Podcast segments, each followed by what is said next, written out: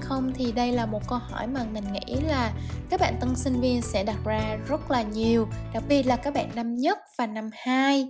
Khi vừa bước vào cánh cổng đại học đó, thì chúng ta là những newbie, những bạn tân sinh viên. Tất cả mọi thứ đều diễn ra rất là mới đối với chúng ta, môi trường học mới, bạn bè mới, cũng như là cái cách học tập, cách chúng ta giao tiếp, tất cả đều mới. Và chúng ta còn phải biết chúng ta nên làm cái gì ở thời điểm đó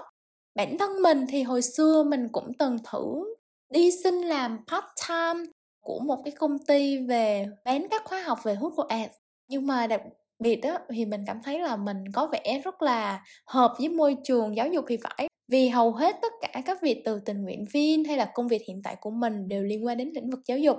Nên mình nghĩ là có vẻ như là mình là một người thích hợp để làm về giáo dục thì phải à, nhưng mà nói vui vậy thôi thì tương lai mình vẫn không biết trước được điều gì xảy ra. Nhưng với cái chủ đề mà có nên đi làm khi thời sinh viên hay không thì đứng ở một góc nhìn là một bạn đã trải qua cái thời sinh viên cũng từng đã thử đi làm part time thì mình nghĩ rằng á để trả lời câu hỏi này thì nó phụ thuộc vào rất là nhiều yếu tố và trong đó có yếu tố đó là mục tiêu của các bạn khi bước lên cái cánh cổng đại học nó là gì bởi bản thân hồi xưa mình đi làm cộng tác viên, mình hình như mình nhớ là mình chỉ làm có 10 ngày mà thật ra 10 ngày đó mình chưa có làm gì ngoài việc đó là đăng bài đi kiếm khách hàng về cho công ty. Nhưng mà sau 10 ngày đó mình cảm thấy là, wow, cái công việc này thật sự nó không phù hợp với mình. Mình cảm thấy là mình không học được những cái điều gì mới từ cái công việc này. Chính vì thế mình quyết định là mình nhắn tin cho cái anh leader lúc đó để xin nghỉ làm và rất may là anh đó đồng ý và tôn trọng cái quyết định của mình ở thời điểm đó. Và mình nghĩ rằng dù công việc các bạn có làm có phù hợp hay không, khi mà mình đưa ra quyết định gì, mình cũng nên báo với cái người leader của mình một tiếng. Chứ đừng có à mình thấy mình làm được cũng đâu có lương, cũng đâu có tiền, cái mình nghĩ ngang, mình không báo với ai thì điều đó lại không được. Rồi sau khi đó thì mình tiếp tục quay về cái mục tiêu của mình à, đó là đi tham gia các hoạt động ngoại khóa đi tham gia các dự án xã hội các chương trình tình nguyện. Và may mắn một điều đó là những cái chương trình tình nguyện hay là những cái dự án xã hội đã giúp mình phát triển cái kỹ năng mềm lên rất là nhiều. Thật sự thì khi mà lên đại học á tiêu duy nhất của mình đó chính là làm sao để mình có thể giao tiếp tốt làm sao để mình có thể trở thành một người mà có thể giao tiếp được với người khác nè. À, có thể bắt đầu được một cuộc trò chuyện và mình phải trở nên thành một người chuyên nghiệp hơn khi mà mình giải quyết các vấn đề hoặc như trong học tập và mình đã chọn là đi tham gia các dự án xã hội đi tham gia các chương trình tình nguyện để mình có cơ hội để chạm vào những cái công việc những cái uh, kỹ năng mà mình muốn cải thiện bản thân mình hơn. Nhưng mà các bạn biết không?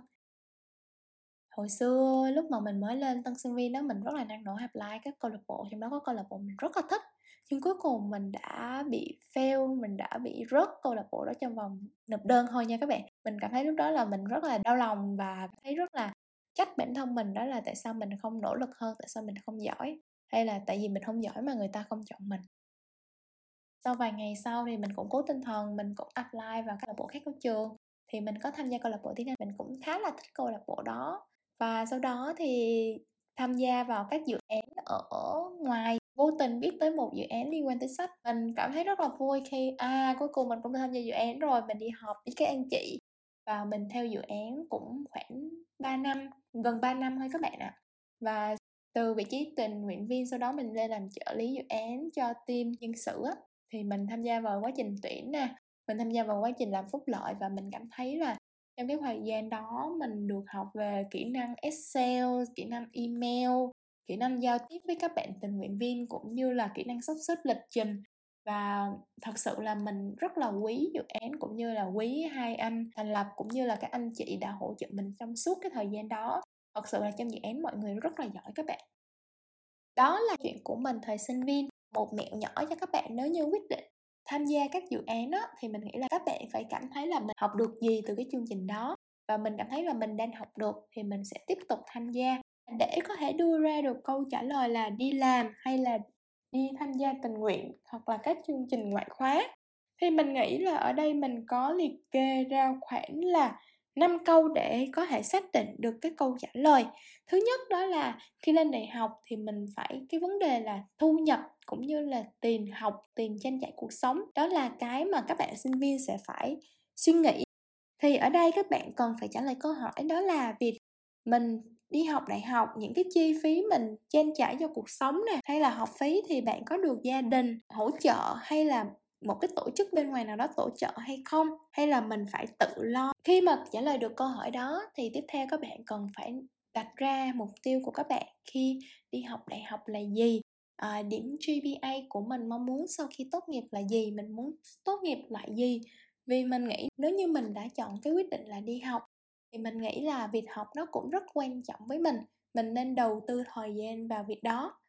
Thì mình nên đặt ra cái mục tiêu điểm GPA của mình. Và cái câu hỏi thứ ba đó là, ngoài điểm GPA ra thì những mục tiêu khác của mình là gì? Ví dụ như là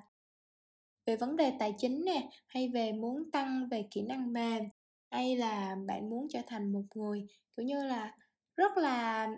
năng động trong các vấn đề như là tham gia các hoạt động xã hội, tham gia tình nguyện được một mọi người biết đến, thì mình nghĩ là mình hãy liệt kê tất cả những cái mục tiêu ra.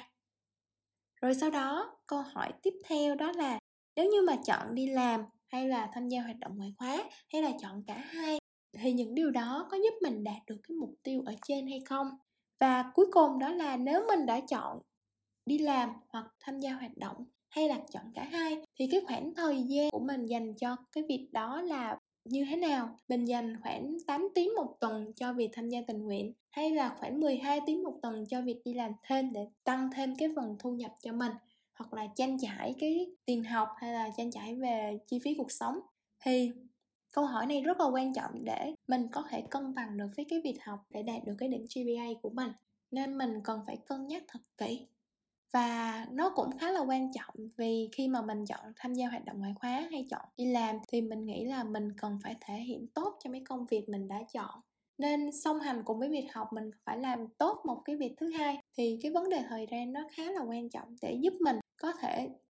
trở thành một cái người, gọi là, professional, một cái người chuyên nghiệp trong cả học tập và đi làm hay tham gia hoạt động ngoại khóa. Thì mình nghĩ yếu tố này rất là quan trọng mà các bạn cần phải lưu ý hoặc là quan tâm dù là các bạn chọn đi làm hay là tham gia hoạt động hay là chọn cả hai, thì mình nghĩ rằng tất cả những gì mình chọn á, nó đều liên quan tới mục tiêu của các bạn cả. Nên các bạn hãy liệt kê tất cả các mục tiêu của mình và mình phân bổ làm sao mình, nếu như mà có quá nhiều mục tiêu thì mình nên chọn theo thứ tự. Và nếu như dành một lời khuyên cho các bạn, mình cũng không nghĩ là một lời khuyên đâu. Nhưng mà theo mình nghĩ, nếu như mình đã chọn làm một việc gì đó, thì mình nên làm tốt nhất có thể nếu như mà mình cảm thấy mình không làm tốt nữa thì mình cần phải nói ra. Ví dụ như mình đi làm tình nguyện nhưng mà mình, đối với công việc này mình làm cảm thấy mình làm không tốt như hồi trước, hay mình cảm thấy có vấn đề, mình cần nên nói ra để tìm hướng giải quyết. Chứ mình không nên im lặng, bởi vì nếu như mình im lặng thì kết quả nó xấu thì nó sẽ ảnh hưởng đến rất là nhiều thứ. Từ đồng đội của mình, từ dự án, cũng như là nó làm mất đi cái sự tin tưởng của mình mà người khác dành cho mình